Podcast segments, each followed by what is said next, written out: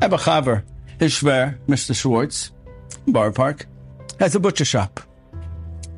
And he had a customer, very straight man, had a customer, comes in and he makes his order, whatever it is, deflation, isn't that. And while he's waiting there, he starts to tell him about his son.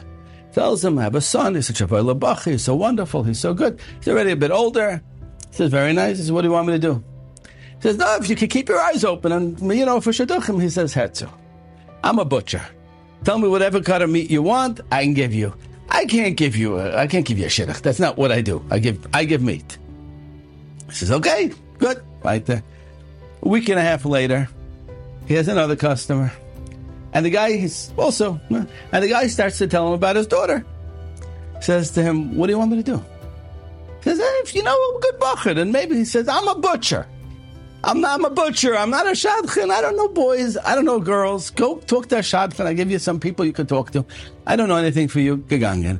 And he packs him up, sends him out. The fellow leaves. All of a sudden he says, wait a minute. Wait a minute. I heard about a bacher a week and a half ago. He goes running outside the store, runs down the street, chops him, and he says, I have a girl. I have a boy for your daughter. He says, yeah, who? He gives him the name. He says, and what could you tell me about him? He needs a shidduch. he needs a shidduch. And he's a bacher. and he's Jewish, you know. All the That's. Fine. So they found the shadchan and they read it. And it's going shidduch.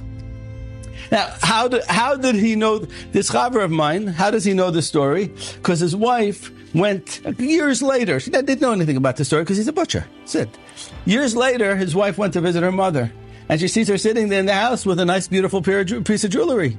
She says to her, Ma, gorgeous piece of jewelry. When did you get this? She says, Well, um, I got it for Shadchanus. She said, You got it for Shadchanus? He says, Yeah. She says, When did you make a shidduch? She says, Well, I didn't really. Says, so what's it? She tells it to Maisa. And because this this couple got married, and for a couple of years they didn't have any children. So they went to speak to the Rav, and they asked him, and he says, "Did you pay the shadchan?" They said, "We didn't have a shadchan. We had a butcher. We have a shadchan." He said, "Well, go give the butcher money." So she said, "That's where the jewelry came from. Baruch Hashem, they have a family." But there's no, there's no Go, go make sense of that. Go tell me how that makes sense. Go tell me how that makes any. It doesn't. Doesn't.